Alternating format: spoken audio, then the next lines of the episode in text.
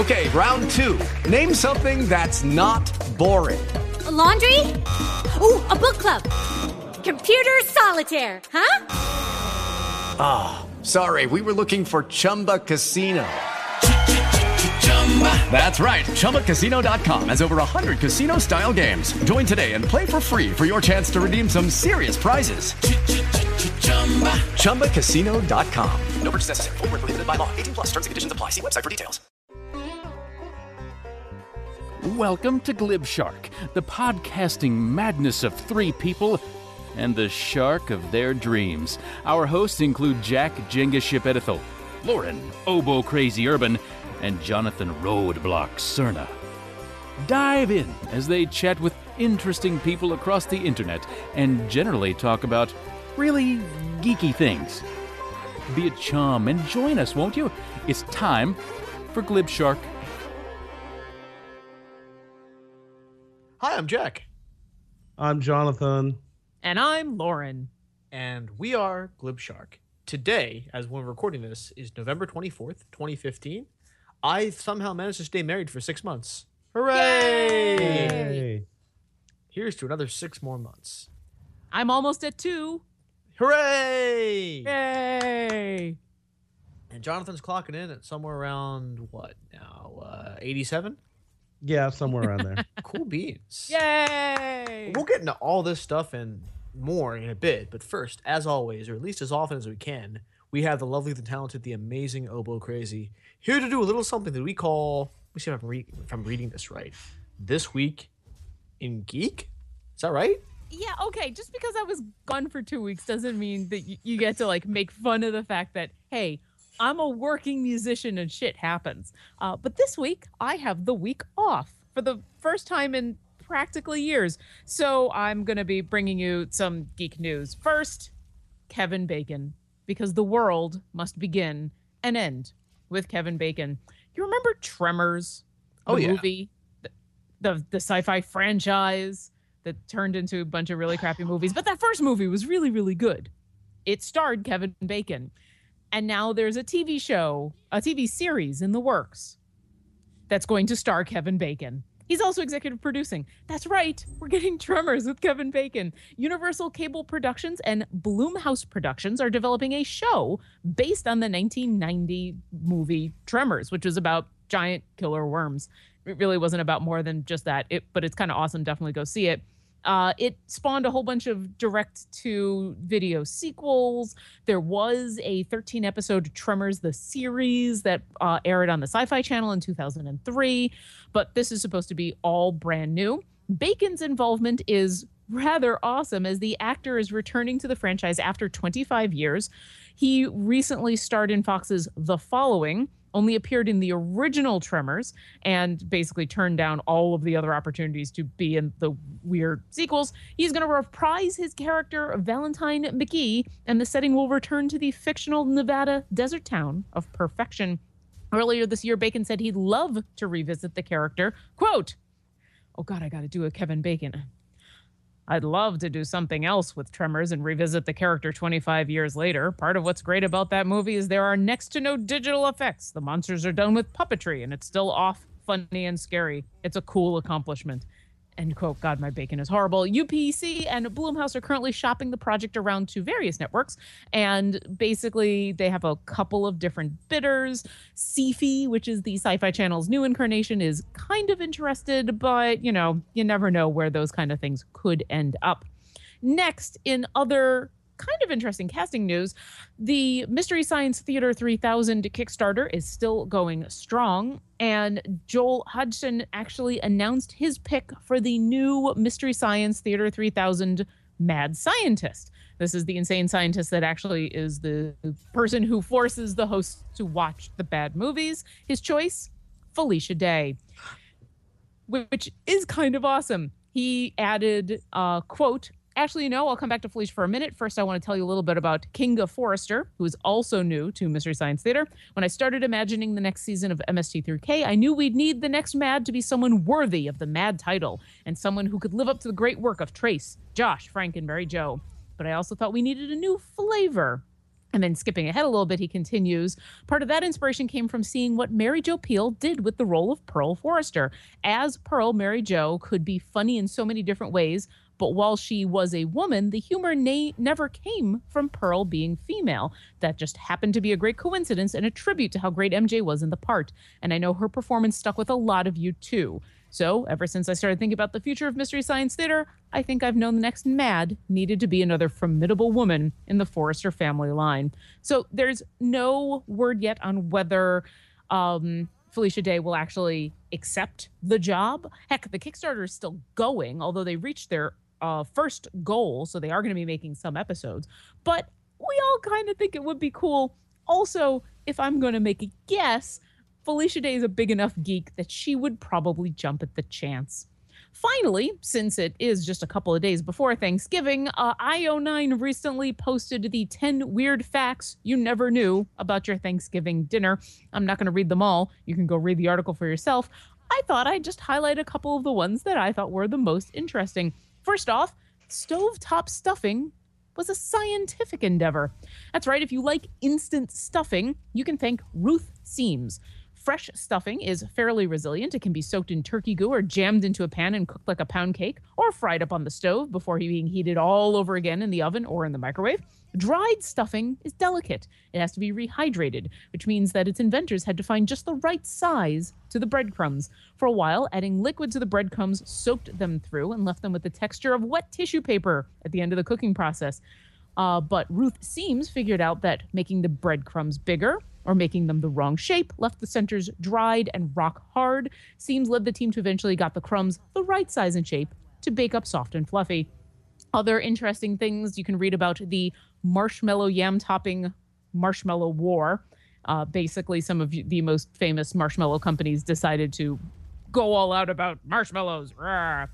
Um, how the Royal Society of Chemistry thinks that you need soy sauce in your gravy. Green bean casserole got its inventor into the Hall of Fame because, hey, Hall of Fame. But finally, the other thing I wanted to highlight because, you know, it's also sciency. Turkey makes your urine turn purple. Yeah, think about that for a sec. Now, okay, not always.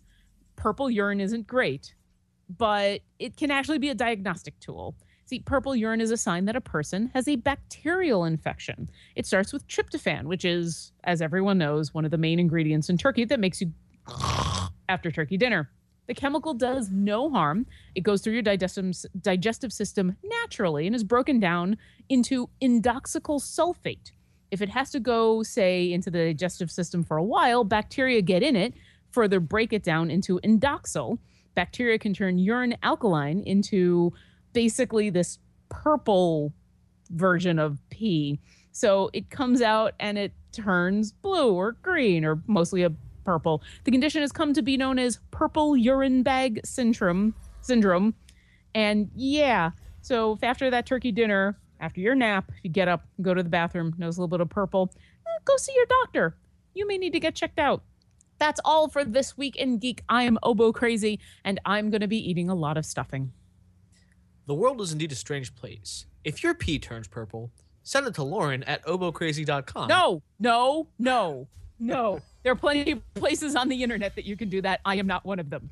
Okay, maybe if you not if your pee turns purple, but if you have a fact that you want read live and on the air, you can send it to her. And uh, while you're at it, go to our website, which is glibshark.com, full of uh, past episodes of classic Jenga Jam, modern Glibshark, all time Buttcast, and our latest adventure, Dungeons and Dragons and Drunks.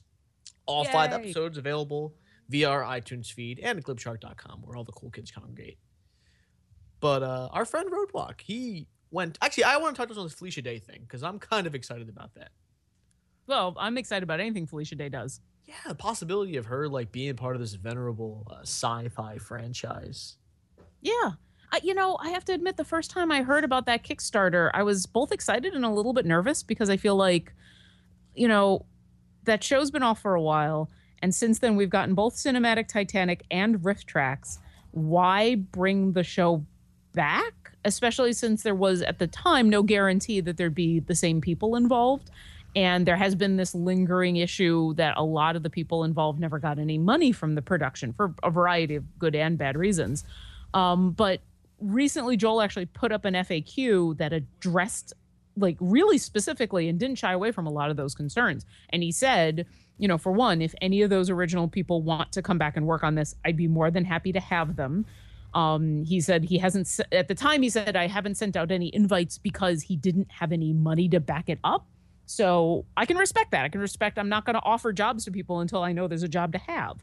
Um, he also talked about the fact that he doesn't want, he had always envisioned Mystery Science Theater 3000 to be a show that had a rotating cast of characters, that the the the lab rat would change, the robots would change, the mad scientists would change, and that because the show got canceled so quickly, you only saw a few iterations of that, and how that's one of the ways they can keep the show new and fresh without it just being, oh, here's more Mystery Science Theater 3000, which avoids a little bit of that nostalgia issue. So I I read over his, and he, he also went into great detail about where all the money would go and what they want to do and blah, blah, blah.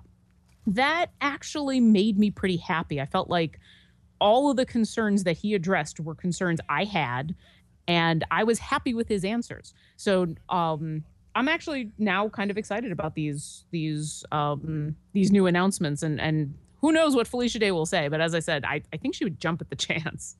I, I kind of agree. I think seeing the kind of project she's been involved in, I think this is right up her alley.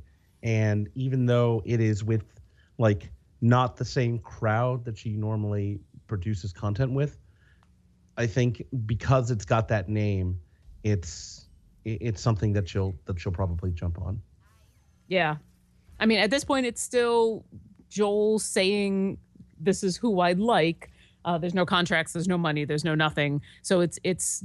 I mean, it's not a rumor. It's the truth. We know that from the creator. But whether it'll actually happen, who knows? She would be awesome, though. Well, stay tuned. We don't know anything yet, but we're we're happy to speculate. But I think we should probably just move on to uh, to BoardGameGeek.Con.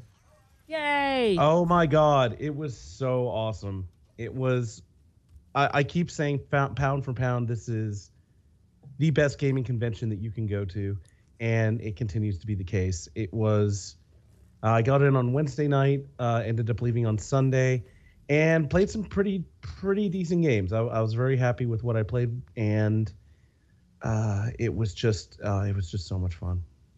So, what was your favorite thing that you played over the entire weekend? Well, it would probably have been the game show because we ended up winning the game show. And this year it was a variant of Family Feud to accommodate a lot of people.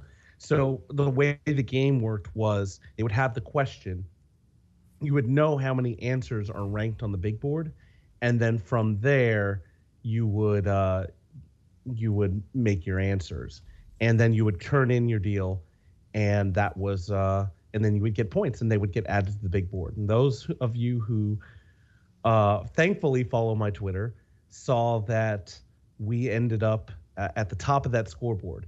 And that's like what you saw on that picture is not the only thing that was there. Like there were actually, I think, I want to say about 24, 25 teams in our Oof. heat. And then there was the second heat. Now, in order to win prizes, you only needed to be in the session that in only one session. You couldn't like then sign up or show up for the second one and expect to win. But uh, just a little little note of pride. We were told we were in the early session. We were at the eight o'clock, and we scored 165 points to win. We found out later that the second session, their highest score was 161 points. so you would have won no matter what session you were in. Exactly, and actually, the winner of that session would have placed fourth in ours. oh wow. So not only would you have won, but it sounds like your heat was super competitive. Yeah, it was. It, it, there was a lot of up and down. Like, so basically, you got points for where your where your answer was in the hierarchy of answers, but as well, you also got uh, points for just having it there. So you basically got double points if you ended up getting the the answer in not only the right place, but also the just the right answer. So We it's never- like uh, Family Feud. Yes, it was a variant of Family Feud. So we never got max points. Like not in the entire time we uh, uh, we did that.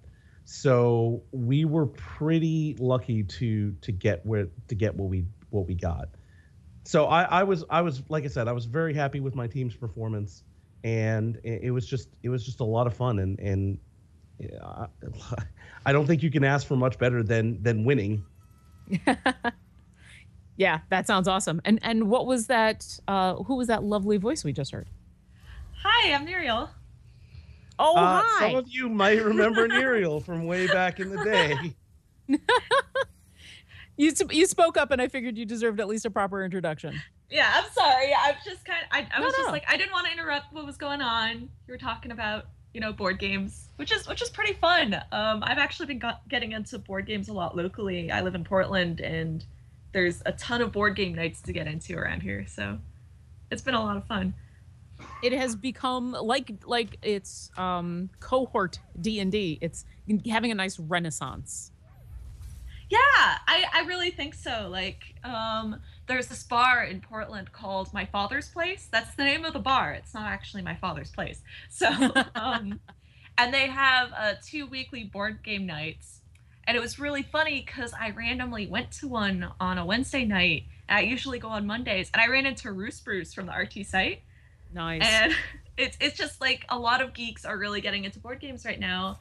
Um, and I'm not sure why, but it's really fun and I enjoy it. I've lots of um, lots of rebel based games. I, I've really loved Coup. Mm. That's probably one I've Coup is pretty into. fantastic. Coup is probably one of my favorite games right now.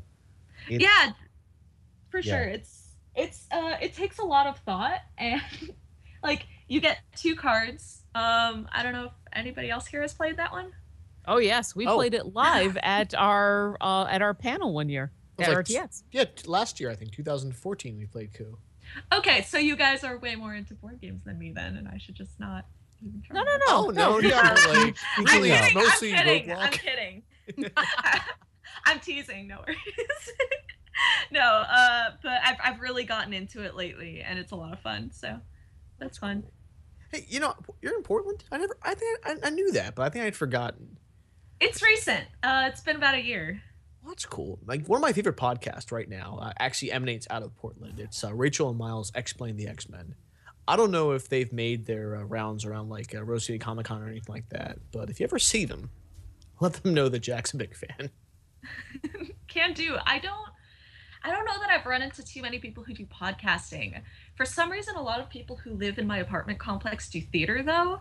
Uh, I live right near downtown, so it's kind of like Oh, that's all the rad. theater people. Oh, there you go. Yeah. Well, if you're from So- Portland, then you are you're fairly close to where Carly and Nathan live, and Nathan's been doing a lot of Twitch streaming, which is like podcasting except more intense. Yeah, I've I've actually been getting into Twitch streaming as well. Uh, I'm building a PC.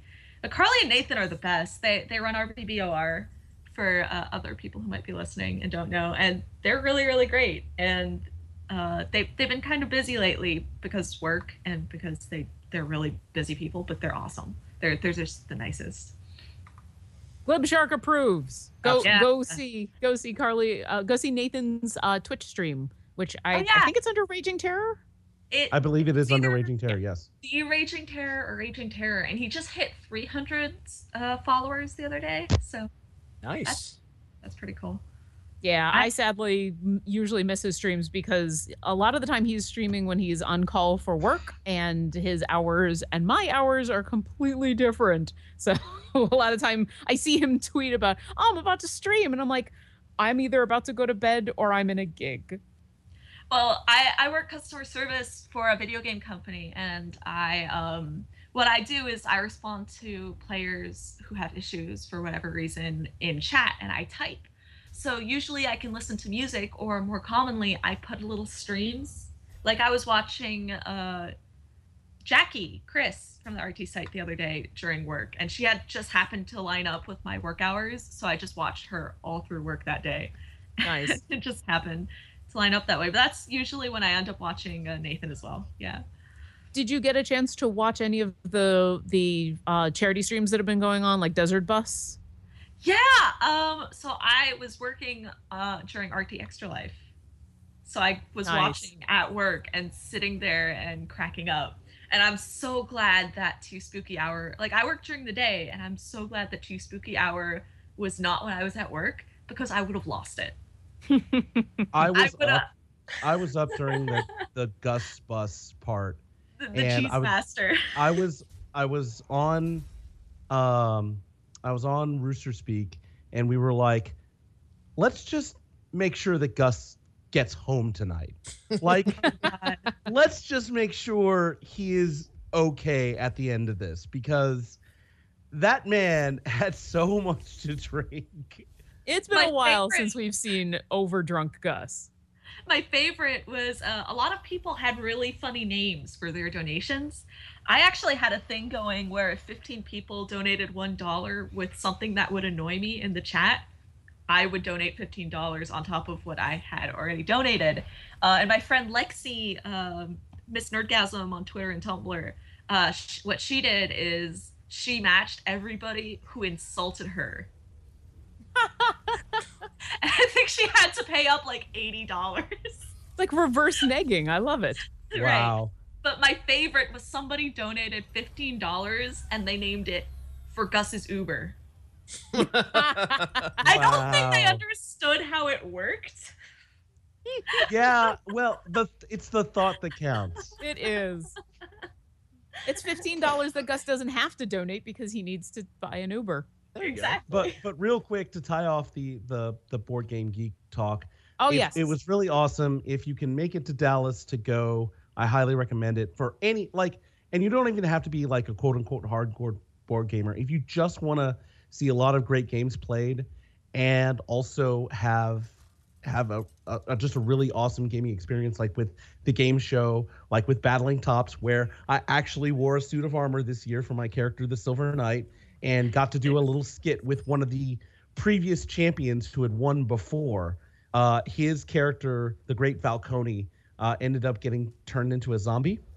And so What? my character went up and saw him in his state and was like, Falcone, no! and just like dropped to knees, like, like dramatic. And then like I went up and I was like, I, I was like, I was giving you help. And I was like, it's gonna be, it's gonna be okay. It's gonna be okay. It's gonna be okay. And then crunch, crunch. and then like I was just like, shh, shh, it's okay, it's okay. And then the the guy emceeing was like, what the Silver Knight doesn't realize is that zombies don't need air or intact necks. oh, And my ki- I was like, well, there's only one way to solve this. Run! And then I ran away. I, I feel like role playing based board games are so much fun. I have uh, I have a D and D group um, with my friend who hilariously lives downstairs from me. I'm in an apartment complex, and uh, in our D and D group, we have started a religion. oh, Hail Tiamat! Hail Tiamat. Tiamat! we happen to have uh, two true neutrals who decided that it was in their best interest to start a religion. We don't know who the god is, and we have convinced some major noble nobles with like perfect roles. We had perfect roles. There was no way it was gonna work, but we have converted people to our religion. And I think there are like seven people right now. nice. And just the, the silliest things you can do in role playing games. Oh yeah. Well, you you don't have to convince us about D and D. Yeah. oh yeah, I can tell. Dun- Dungeons and Dragons and Drunks. I've um, I've, I've listened to more than a few episodes, so I'm just like, it's fun. I love D and D. I I love that kind of thing. So.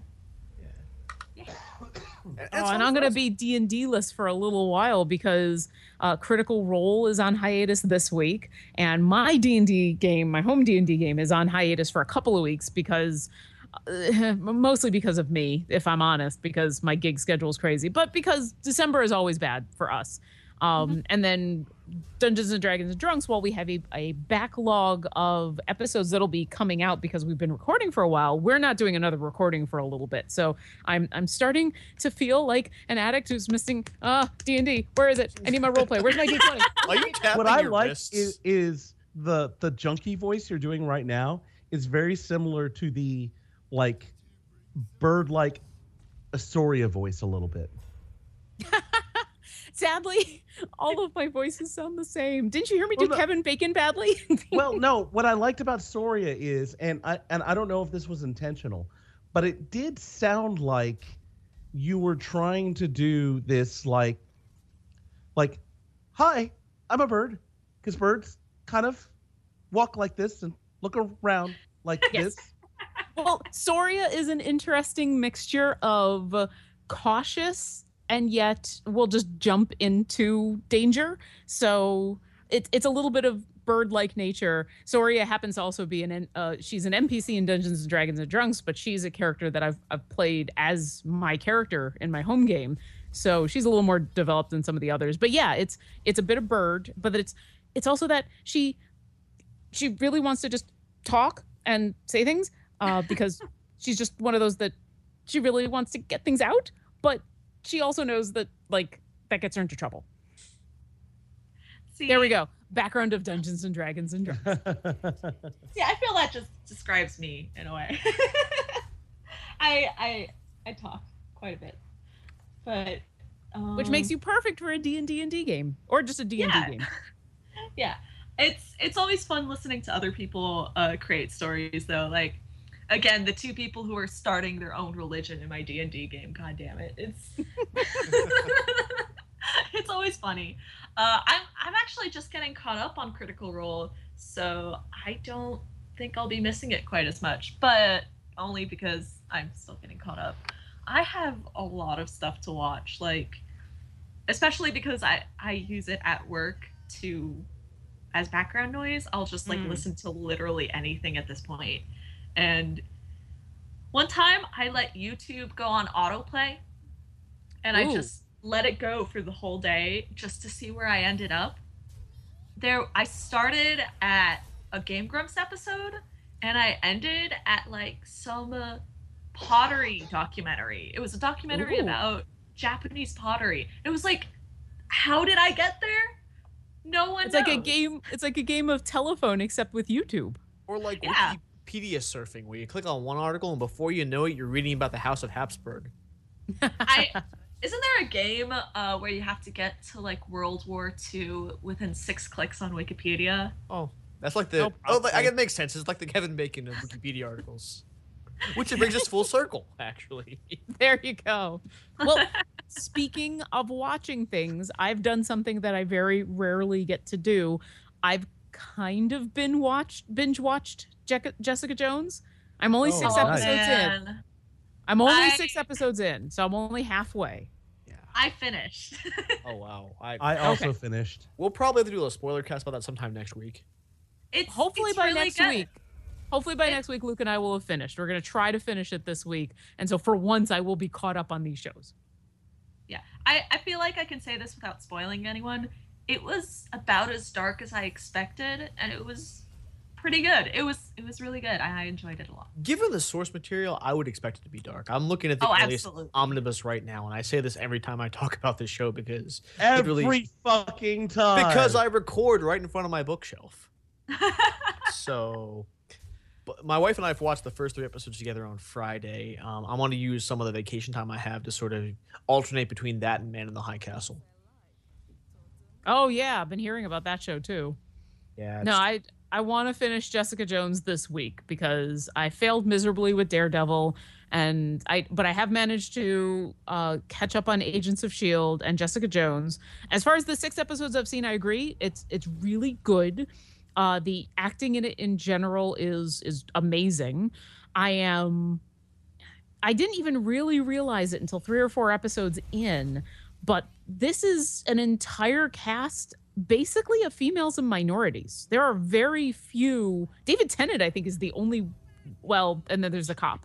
Like, Well, the, Yeah. see that David Tennant is also um it's really funny because he's the villain and he is a straight white male yes, but in you his 30s and up. Like you do get the, the the cop whose name I've forgotten who comes in, who he is also assumably a, a straight white. yeah. yeah. Simpson. But the vast majority of the the main characters in this are are women or people of color or women of color. And i love that they don't really make a big deal out of that. I love that the lesbians that show up on the show it's just that's who they are. And you know the the problems that they have and the issues they have are just because they're people. I love that the the show is filled with all of they even talk about some stereotypes but it's less race and it's more like oh he's a junkie and so people are going to react to him this way or he's a this he's a that and it's it's been really fun to watch once i kind of clued into it i guess Mm-hmm. It's it's definitely different than things we've seen before. I think they started doing that in a way with Daredevil, and I'm really excited for the Luke Cage show because that's what's coming out next. Sweet think Christmas! it's- I am so excited. sweet Christmas. Right? I'm actually uh, because it's gonna be Luke Cage and Iron Fist, I think. Well, in the show what itself. they've talked about. No, no, no. They're gonna have two. They're gonna have two. The next one is Luke Cage, and then the series after that will be Iron Fist.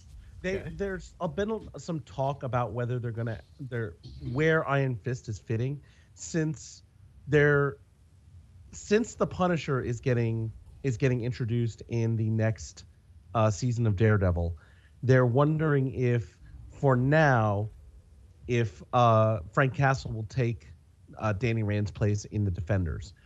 Uh, It's all speculation. There's nothing to say one way or the other that this is definitely happening or definitely not happening. The last I had heard, I'd seen Joe Quesada quote an article saying that Iron Fist is getting a series on Netflix.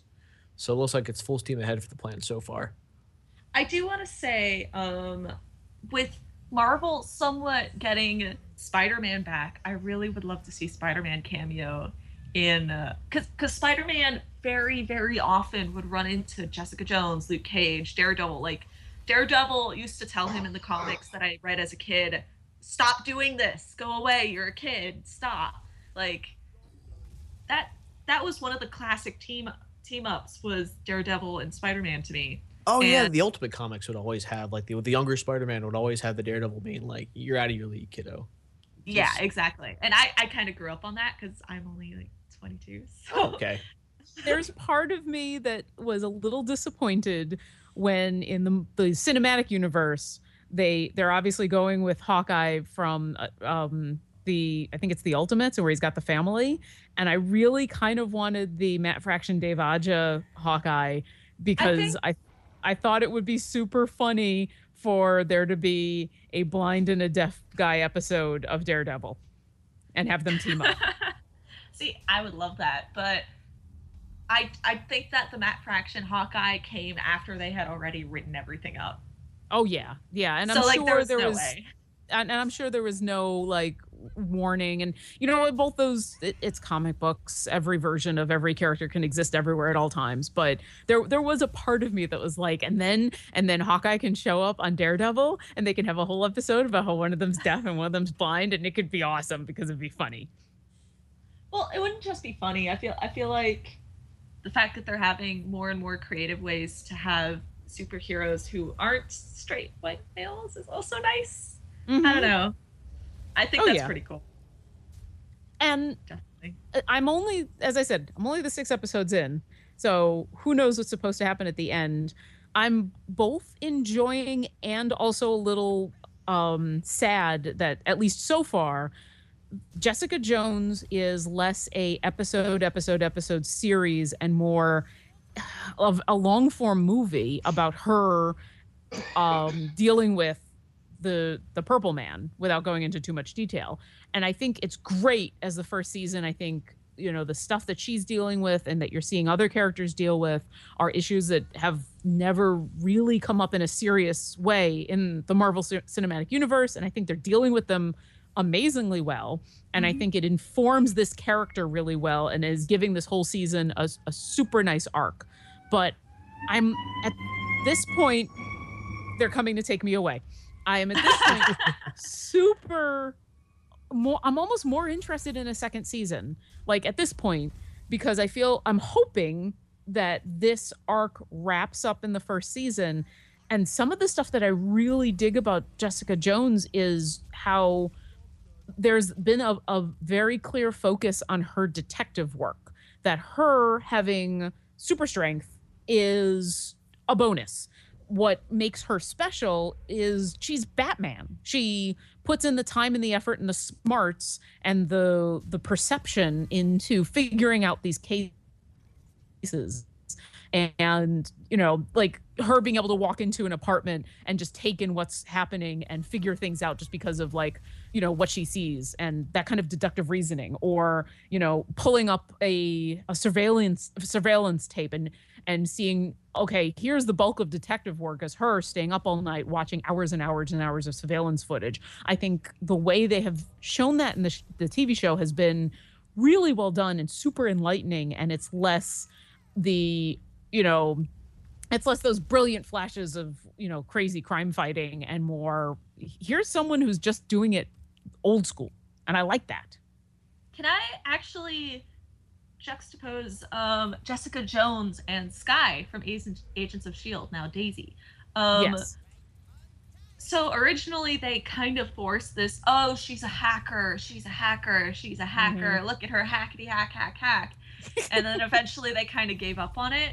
And meanwhile, Jessica Jones just does it. Like they they just show you. She just does Mhm. it, and it's not something that you really have to be told ever.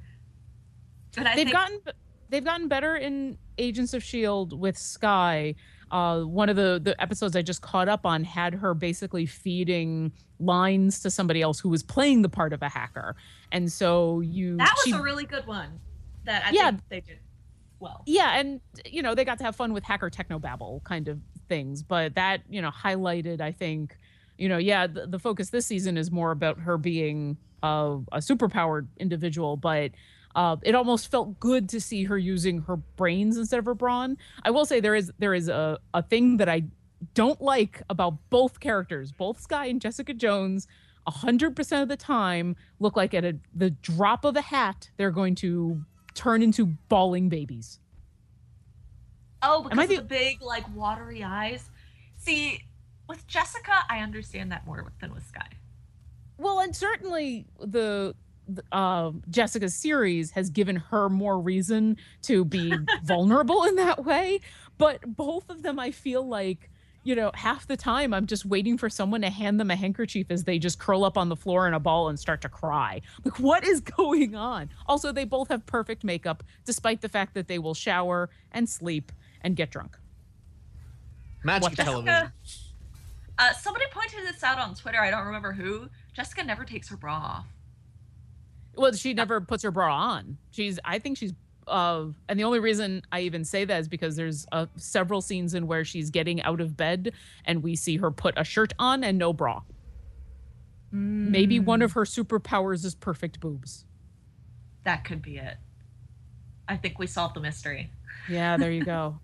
perfect boobs. Yeah, this is an R-rated show. I mean, it, I I don't think it's a it actually has a rating, but this is not a show for children.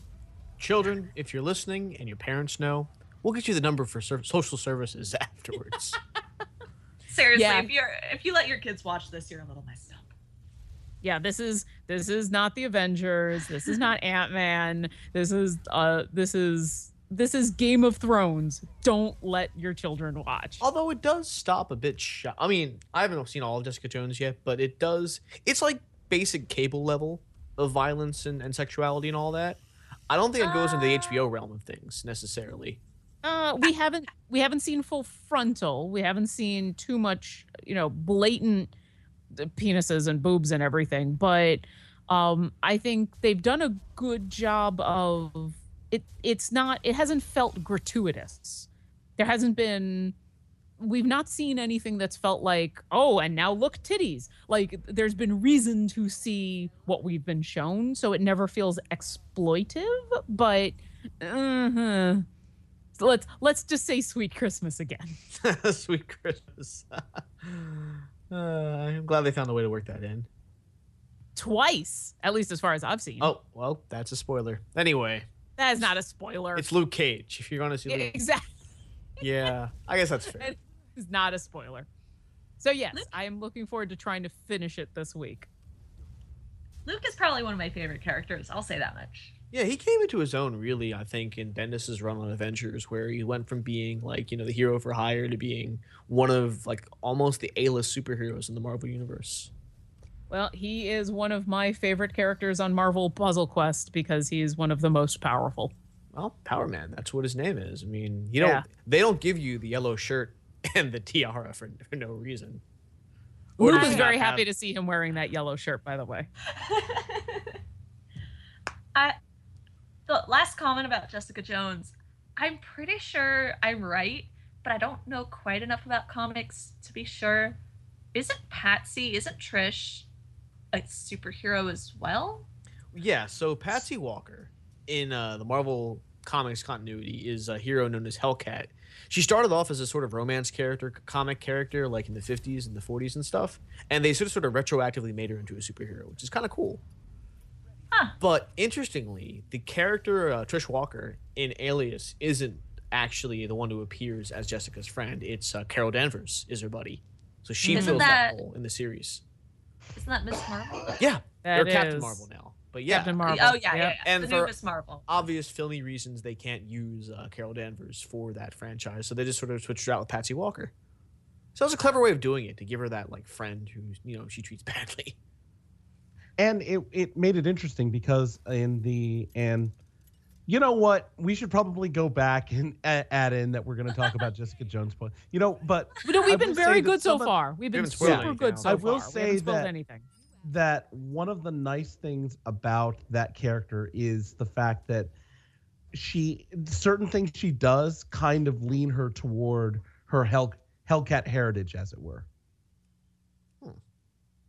She's Okay. also had a very interesting arc throughout at least just the six episodes that I've seen. A very believable but super interesting uh emotional and physical arc. So she's been really good. And then there's Carrie-Anne Moss, who is just sexy as hell. Oh man, it's the closest I think we'll ever get to seeing Aria T'Loak in a live action work. Yeah, Oh. yeah. She came on the screen in that power suit, and I turned to Luke and I'm like, listen, I don't swing that way, but if she showed up here in the apartment, I hate to tell you this.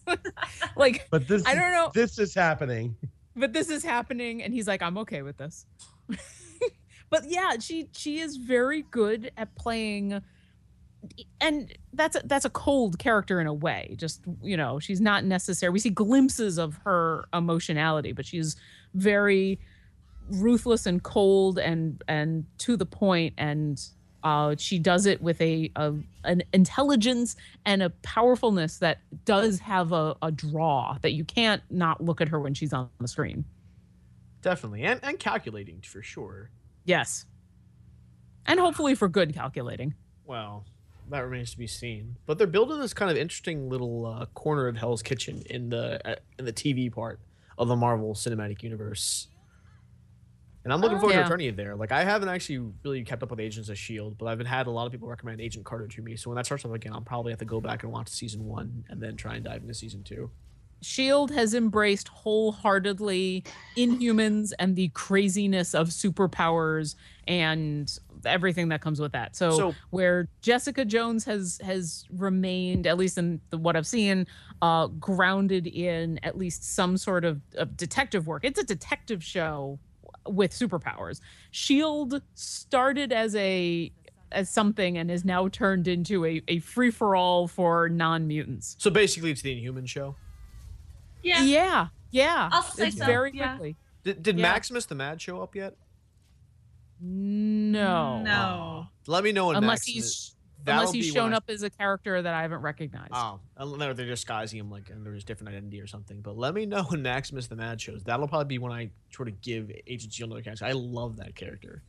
yeah. I do I do think Agents of Shield has gotten so much better though. Like I had a period of time where I was just barely hanging on and continuing to watch. And now I'm like, I really genuinely want to know what happens next. And I think I think that says a lot. So Yeah, there's there's still characters that I'm more interested in than others, but it's Oh, yeah. overall some of those characters, yeah. or or whenever May is on screen, or Fitz and Simmons, or uh, Coulson, um, like or um, oh, I've just lost his name. Um, the teddy bear, uh, I like him. yeah, yeah, yeah. I know who exactly you're talking about. He works on cars, and he's been the yeah. I like him. He's been like the voice of reason in that show. My my favorite line of his is where he's like, "The real shield." yeah, he, he's got a fucking fantastic voice too. I mean, that's that's so yeah. When when they're on screen and they're doing shit, I am super excited. Um, Mockingbird is growing on me. Um, it, they've they've let her be a little more not simplistic, but she's this season she's gotten a chance to be a little more trustworthy. I felt like last season all that happened you couldn't trust anything that came out of her mouth or anything she did, and this season we've been allowed to get to know her a little bit more, and she's been uh, trustworthy. Um, but yeah, Skye. Uh, I do like uh, a couple of the Inhumans that they've brought on, and I think this other agency is interesting. And yeah, crazy power, craziness. I like Skye more than I did. She used to annoy the heck out of me. Like she Yes. used to be my least favorite character. Now she's like, okay, I I, I buy this. This is okay. now." Agreed. I totally agree. They've turned. She's still not my favorite on there, but they've turned that character around for me as well. Ooh, well, that was our Marvel half hour for, So- for the show. This- we should Uh, call, we'll, we'll call this out 45 minutes into the show. For those of you watching the stream, all I would imagine, I'll say one of you, have been uh-huh. enjoying me playing some Hearthstone here. And I gotta say, it's a it's better than my last two arena runs. So if you want to see some mediocre Hearthstone, you can tune into the stream and and see that happening right now. That's been going on this entire time. Well, I see Usually- Harry in the chat and Rudaka seven. So you got two people. There you go. Yay! That's double what I thought. Oh, I So I gave should- a shout out on Tumblr, so hopefully more people. We appreciate the uh, the talking up. We should call this episode the Marvel Action Hour. Only three or four of you will get that. Yes, and hopefully at, at some point, once the rest of us have finished Jessica Jones, we can do a, a proper spoiler cast. Indeed. Mm. And now the next thing I have to get caught up on is the Muppets, and eventually Luke is going to tie me to a chair and make me watch Daredevil. You see, I'm not sure if I want to invest emotionally in the Muppets at this point because what I've heard is they're going to go on hiatus and they're going to retool the concept of the show. And I'm excited about that because it needs retooling. yeah, so I watched it. I've been keeping up with it because it's the Muppets. It's you know, I I love the Muppets. This is great, except it's just not great. Yeah, it's, not, great. funny. No, I I laughed out loud maybe once in the entire season, and I like I've been putting it on as background noise, and that says a lot. Oof. Sadly. The Muppets deserve better than that, I think. Oh yeah, and like it's it's not really Muppetsy. It just feels like they wanted an Office style show, and they just happened to put the Muppets in. It feels like Office with Muppets rather than Muppets with Office like elements. Uh, and I'd be I'd be okay with like I, I think the idea of a an uh, the Muppets office office Muppet office Muppets like all that I think that goes together and I think the the way that they've crafted the basic premise of the show works great. It's but the core of it is it needs to be funny and it's not funny. yeah, and that's the case. Then I'm better off waiting until they retool it to actually commit to it or watch it. Yeah. We'll see what happens. Yeah. but yeah, I I did have the choice this afternoon of I, I was working on Ober reads for most of the afternoon, and I needed to put something on, and I thought about the Muppets, and then I went, no, I, I I'm gonna put on mostly walking, and I'm gonna watch them finish uh Myst, and I'm gonna watch them start to play Loom because yay Loom. What is What is- Loom? Yeah, I, I wanted you to explain that as well. Okay, so old school um, texted or not text adventure, uh, point and click adventure games. In the days of Caves and Fire, uh, mostly walking is uh, three guys, but um, Day Nine, Sean Plott, Sean Bouchard, and uh, Bill Grainer playing adventure games, and they they play them from all eras. So they just finished playing um, the original Myst. They also played King's Quest, and you know basically all all the different versions. And they've gone back. Loom is an old LucasArts adventure game. If you're familiar with The Adventures of Monkey Island, Zak McKracken, those kind of things what made Loom stand out at the time, the vast majority of adventure games, one of the main ways you play is the hoarding and using of stuff. You wander around environments, you interact with things, you pick up things, you use things on other things. And the puzzles that you um that you interact with can be anything from logical, oh, I'm going to use this key in this door to the the crazy illogical. I need to put the peanut butter on the carpet. And Loom did something different. The premise of the game is that you are a weaver and you don't ever pick up objects. You don't there's no stuff in the game. The only thing you have on you is this staff that you can use as a musical instrument to play notes on and you weave melodies. And as the game progresses, you learn tunes and the tunes are basically magic spells and you can do things in the world. So you learn an open and a close spell, you learn a twist and an untwist, you learn light and dark. And so when you interact with objects, you're not using an object, you're using these melodies. And as the game progresses, you learn more and more notes, and the melodies become more and more complex. And by the end of the game, I mean, you're essentially Van Halen the Van Halen the world. You're just air guitaring on this staff, and it's. I have incredibly fond memories of this game, but with two giant caveats. One, I'm a goddamn musician, and when I played it, I was already a musician. I was a young one, but I you know i was an oboist so i knew what i was doing. And so music was a very intuitive thing for me to use in a in a game like this. And two this was also a very long time ago in a galaxy far far away. And so I may be remembering this game with a fair bit of nostalgia.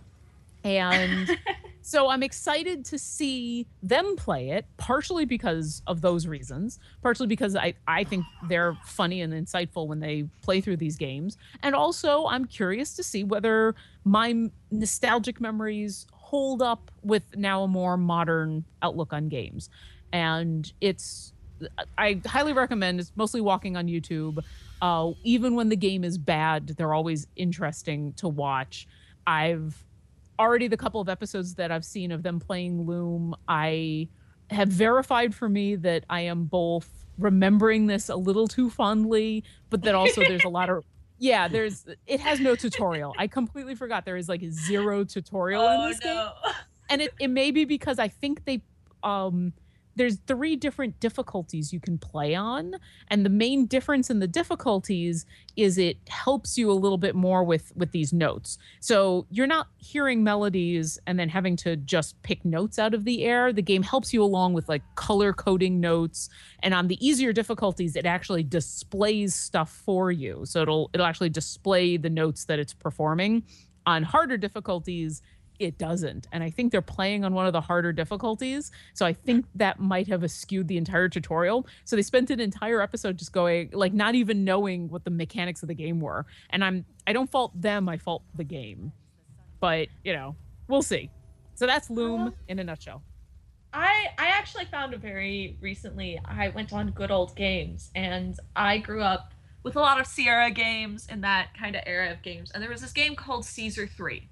Now, I spent countless hours building like Roman cities in this game.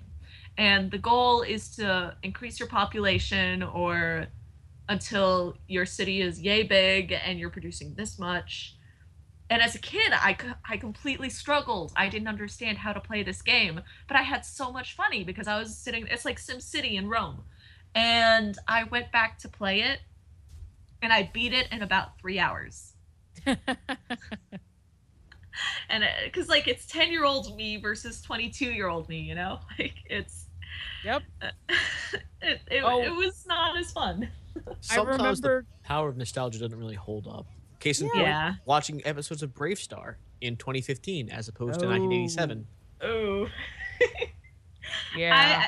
I, I feel like some transformers shows um because i love transformers some of the newer shows are actually really cute but man armada mm-mm mm-mm and like beast wars no Well, Beast Wars is okay. Got I- killed, didn't he? it's not as good as i remember let's put it that way like yeah, I, I, guess that's I don't what we remember is Didn't- being hold hold super on. impressed with the CGI, which is now not so impressive. Didn't Yeah, they Ravage show up on Beast Wars? He did. Yeah, he said yes. Decepticons forever. Yep. um but a- another one is Reboot. Oh man, I can Oh, imagine yeah. it doesn't age very well. Nope. Um, right. It did not age well at all. Like I, I've been doing just something with a friend. We've been going back and watching old shows, and we've just been like, this one holds up, this one doesn't, this one holds. Reboot does not hold up, and they've been Except- promising us a reboot except- of Reboot. Now is the perfect time to rewatch reboot in anticipation of the X Files. It's not a reboot, the continuation, because then you get to see David Duchovny and Gillian Anderson show up and be not Mulder and Scully on reboot in this weird children's CGI thing, and it blows your mind. Real Wait, what? quick, That I'm about to uh, open a pack. My rerun has ended. I went two and three, not not d- very good at all, but it's it was a couple more wins than my last few. So I'm opening a pack right now. Let's play. right. Does Roadblock get a legendary live? Yay! So far, lots of shit. Shit. shit. Although although some of it was stuff that since it was from an, an expansion, I don't have very much of. I guess it's stuff that I might need. But okay, anyway, continue. Re- wrote reboot with with Duchovny and Gillian Anderson. Gillian Anderson. Mulder and Scully on the know- X Files. I didn't know that they were in Reboot. Yeah, they- there's there there are minor characters that show up. I don't remember the characters' names. I I, I have this vague memory of them being like I want to say Skulder Data, and Moldy or Data something like that. something like that. Yeah, I it- remember it a little bit. I, I might remember this now. They were everywhere in the '90s. They also did episodes of The Simpsons. Yeah, Oh. but The Simpsons Yeah, was did. really good and funny. It was the the reboot was uh, not so much. I I hope that if they do reboot reboot because they've been promising for a while and it just keeps getting in production hell and it hasn't actually ever had any news. Like they released a poster once. and that's it. Like we we've heard nothing about it. Hey, so posters are awesome.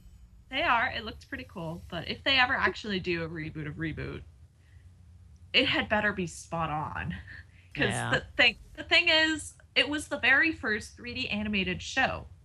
Like the Yeah. very very first. So the animation had better be amazing.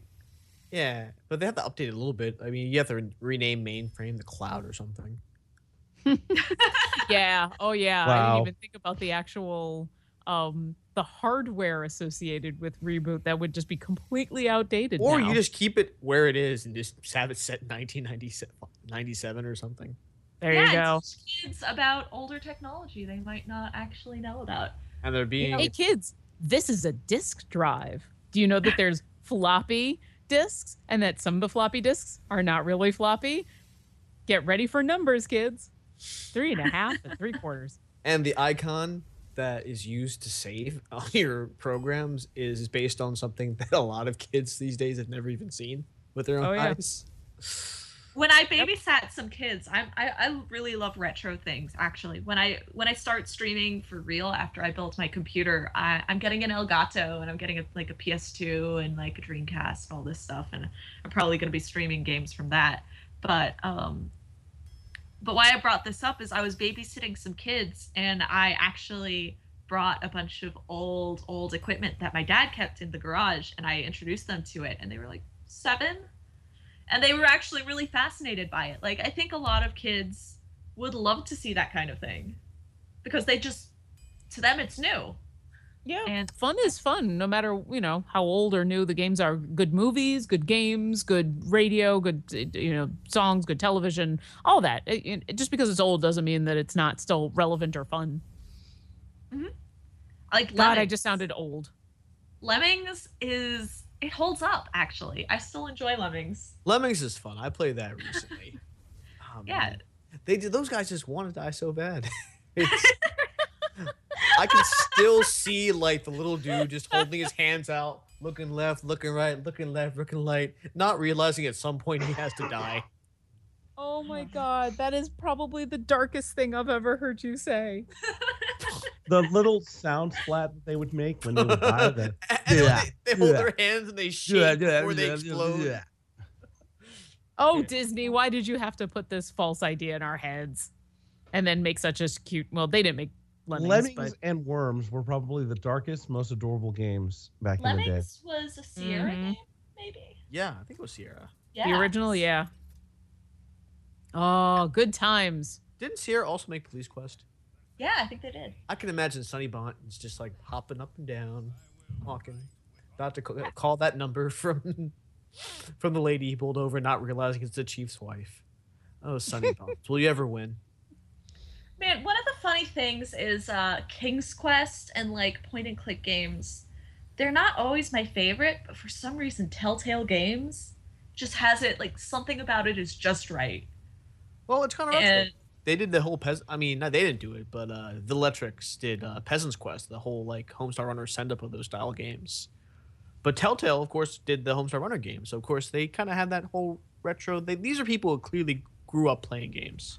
And Yeah, I feel yeah, like yeah. Telltale has done a really good job of modernizing the old school style of adventure games in where and point and click and where you're still in a lot of those games walking around talking to people interacting with objects p- using objects on other objects but they've streamlined the process and they've gotten away from uh, although luke and i just played through the king's quest remake there's still a little bit of that craziness but i think in general there, it's been a little bit more of a logical progression so it doesn't feel so random. And they've cut down on the oh you know guybrush happens to have a, a pants of holding that will just hold everything under the sun. You know no now you only have like a couple of things and streamlining that helps as well i, I just also- i just referenced the sun and the moon and, and all of that i hope everybody could unpack that sentence no, I just also like the um the fact that video games are leaning towards multiple endings in general and that, you know, you can have multiple seasons of Tales from the Borderlands and I'm absolutely sure that my decisions will affect the next season. I just don't know how yet. Like that's that's pretty cool. Like that carry on that I don't think the next one's going to come out for another year. But when it does, I'm going to enjoy the heck out of it. And what I did like 2 years ago in my old save file is still going to like screw me over somehow. mm-hmm. I'm, yeah, I'm two words though. mass effect I was just Oh. thinking of that. Man, that's actually something that reminds me of another game that tried to do what Tales, Telltale Games did. Uh, Life is Strange. yes The ending to Life is Strange angered me as much as the ending to Mass Effect. Oh, Like- see, okay. I haven't played Life is Strange. I am one of the people who I was not angered by the original ending. I was a little confused and I was a little a little disappointed. I And was then just I so, I wasn't angry. I wasn't like angry the way some people were angry. I was just like, but why? And like there was all this stuff that was dropped, which I now understand was because they changed writers uh, partway through production, and they just dropped a lot of things that they were going to have at the end. But the Yeah. main thing that made me upset was no matter what you do, you can still choose a different ending at the end. Like none of your decisions matter. well, you can't choose synergy. You have to do some very specific things to get that third option. Um, you have to do a lot of really specific things. Um, I think when they put out the updated ending, I liked that a lot more because I felt Mhm. like the you then see the consequences of a lot of your actions.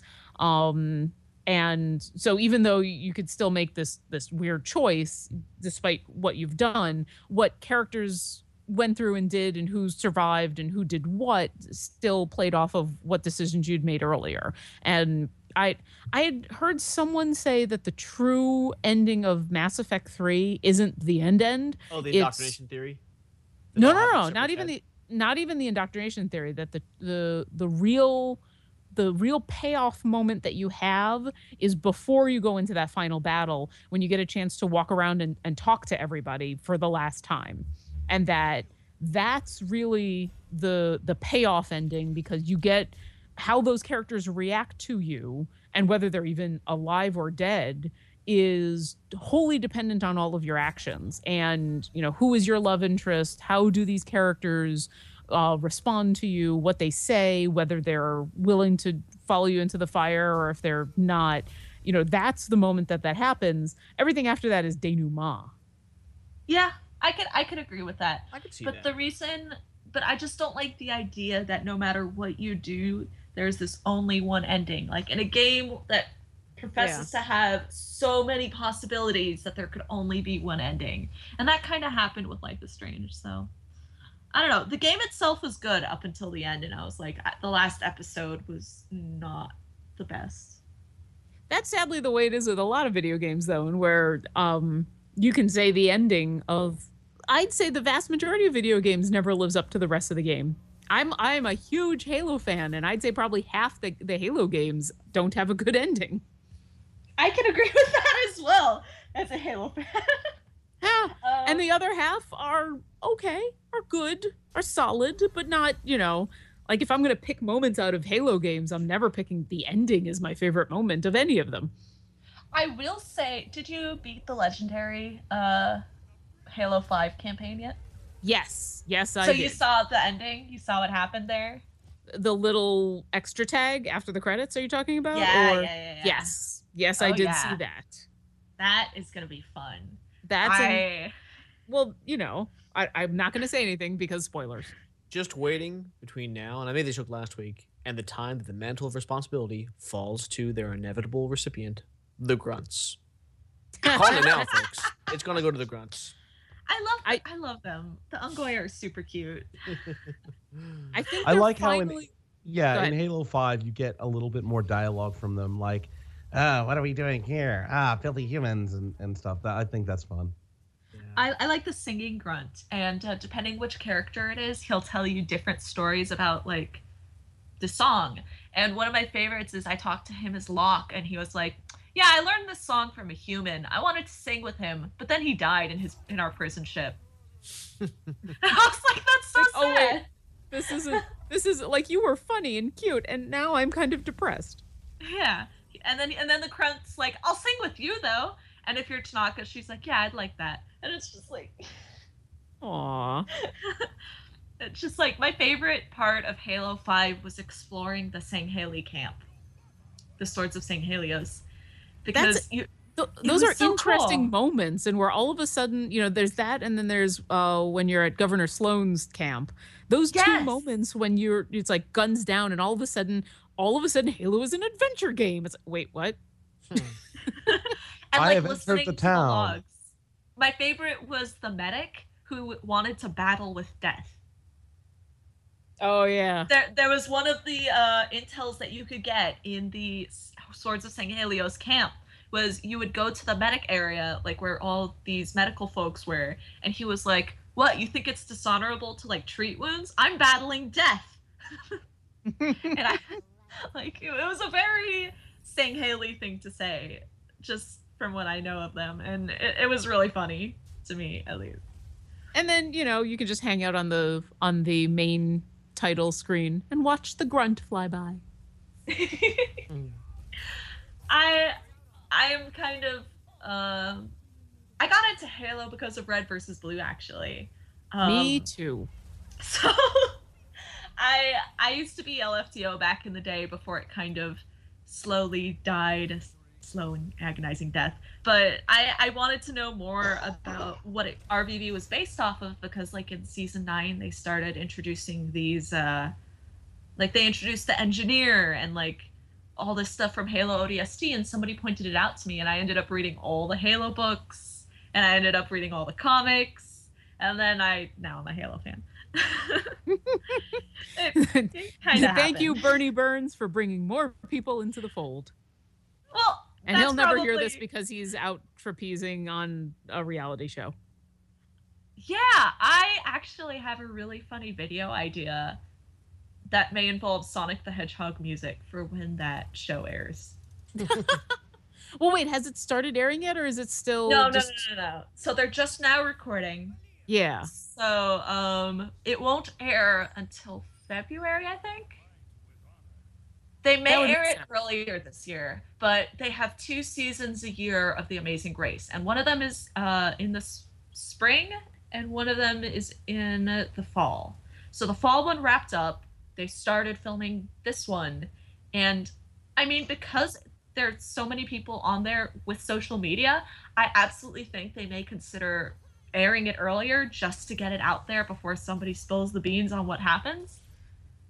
But like at the Maybe. same time, Maybe, although the the way Burnie was talking about it on podcasts before he ran off, he's not going to have any access to social media, so it would be super difficult for him to. Well, to the reason even for that, for, the reason for that is during the race itself. So he can't be like, "Hey guys, I'm in Mexico City. Come find me and help me." Like, Yeah. they can't. That's that's the reason for that, I think. Uh, but I don't know after the race is over because it's only 21 days at the race itself. Mhm. Um, after that, we don't know. Yeah, well, I would like to think that all of these um I mean, these are these are all professional social media people if there is such a some thing. of them, some of them were just like one hit wonders. A couple of them, like what one of them was just a woman who had been in one meme video. Yeah. But And, like, it's, it's in their best interest to not spoil what happens because if if the you know, if you're talking about Burnie, he knows what he's doing and he understands not spoiling especially someone else's property and he's yeah, going to I don't respect think that. it'll be Burnie. No.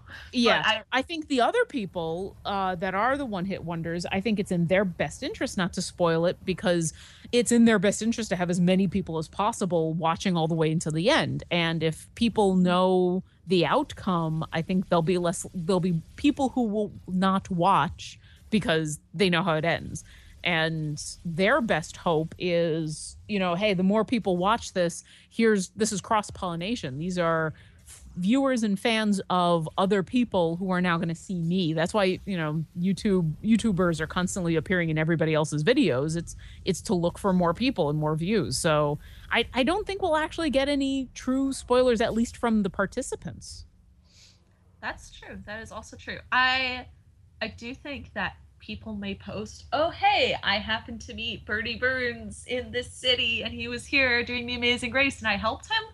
But Hmm. Even then, I'm willing to bet that if you help them, they're going to ask you to sign something. Yeah, like yeah. I, I I'm willing to bet. Um, but they they filmed the first uh episode, and while filming it, they actually had a Facebook feed. And from what I saw, yeah, they had it on Periscope. I thought. they had it on Facebook and they had it on Periscope. And I watched the Facebook one, which was when they were in Mexico City. That's where they started. And um, Burnie and Ashley were kind of in the first half. They're doing pretty well so far. So, you know, I hope they win. Uh, Well, Tyler Oakley is it- not doing well from the first from from just like that first video. I'm like, ah, you're not doing well. Well, we here at Glib Shark wish Burnie and Ashley all of the best and good luck, and may the Rooster Teeth community be with you always. Yeah. And also with you. And I think you meant to say, and with your spirit. No, oh, well, okay, so that's what it was. Okay, for those who don't know, the the the Roman Catholic, what is it like Latin Rite Yeah. Mass was changed, and so now instead of peace be with you and also with you, it's now peace be with you and in your spirit. I think it was Izzy, and I, I'd seen it before, but she was the one who posted it most recently. Was like, oh, uh, this is what Catholic Star Wars fans say all the time, and it's true. It is totally true Force be with that you. when someone says "May the Force be with you," the proper response is "and also with you." Is is that a Catholic thing? I'm Jewish. Yeah. I wouldn't know. Yes, that's. I, I am aware. That's why I explained. Thank Mhm. you. I was just like, I I vaguely maybe heard of this, but not really. Thankfully, all of the time that I've spent in churches performing for church on, on different church gigs, I, I've grown very used to all of that. I um, I've actually don't think I've ever been inside a church before. They can be pretty.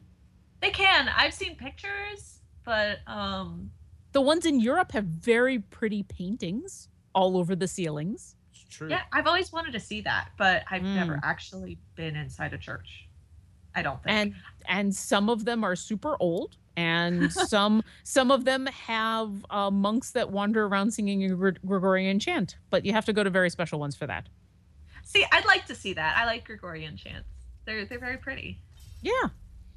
And then and then there are some that are not so amazing, but you know, They're a lot of them are very pretty.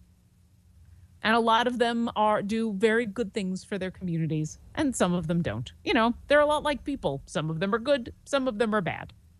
Wow, that's a very succinct. Like, you started off talking about BoardGameGeek.Con, went through Marvel, talked about video games, and finally ended on some bits you might not know about the church. I would say we've, we've covered a variety of topics here on Glib Shark. And Niriall, I'm so glad you called in. It's been a while since we had like someone call into the show. You're welcome to come back anytime you want. Yeah, absolutely. It was a lot of fun. Yeah. I, I, I just remember that the last time I called in, um, I don't know if it was actually the last time I called in when this happened. When uh when Matt was on like years ago, and I was too shy to talk. I'm pretty sure that was the last time I called. in. oh yeah, you messaged me afterwards about that. I was really nervous. You know, I was Well, we're also glad you weren't nervous this time. yeah. Yeah, yeah. And I was like 16. and go 17. ahead- Oh my god. Go ahead and pimp yourself out because you're not going to be in, in our ending in our ending spiel from Mr. Bob Ball. So where can we find you on the internets? Uh, the Meta on Tumblr, Niriall on Rooster Teeth, uh, and on Twitter, and Niriall with uh, it's with two L's, but with an I instead. It's usually with two L's, but with an I instead on YouTube for some reason I can't remember. So, yeah. For reasons. Um, I don't even remember. Like I have it's N I R I A L L. It used to have one L for reasons that I'm not going to go into, but I don't know why. Instead of adding the second L, I added an I on YouTube.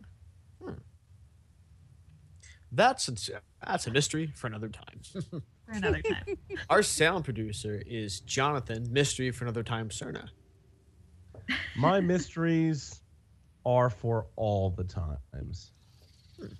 Ooh. Our voice announcer is the inimitable Bob Ball. You can follow at Bob Ball VO. Uh, our theme music is done by uh, our dear friend Linnea Boyev.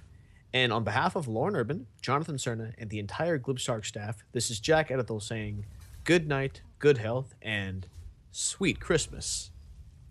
Happy Turkey Day. That too. That's all for this week's episode of Glib Shark. But you can find more swimming around the internet. Go fishing for us on iTunes. We're a five star catch. Or follow us on Twitter at GlibShark. You can even drop us a line glibshark at gmail.com. Until next week, stay sharky, my friends. Okay, round two. Name something that's not boring. A laundry? Ooh, a book club. Computer solitaire, huh? Ah, sorry, we were looking for Chumba Casino. That's right. ChumbaCasino.com has over 100 casino style games. Join today and play for free for your chance to redeem some serious prizes. ChumbaCasino.com. No purchase necessary. Where prohibited by law. 18 plus terms and conditions apply. See website for details.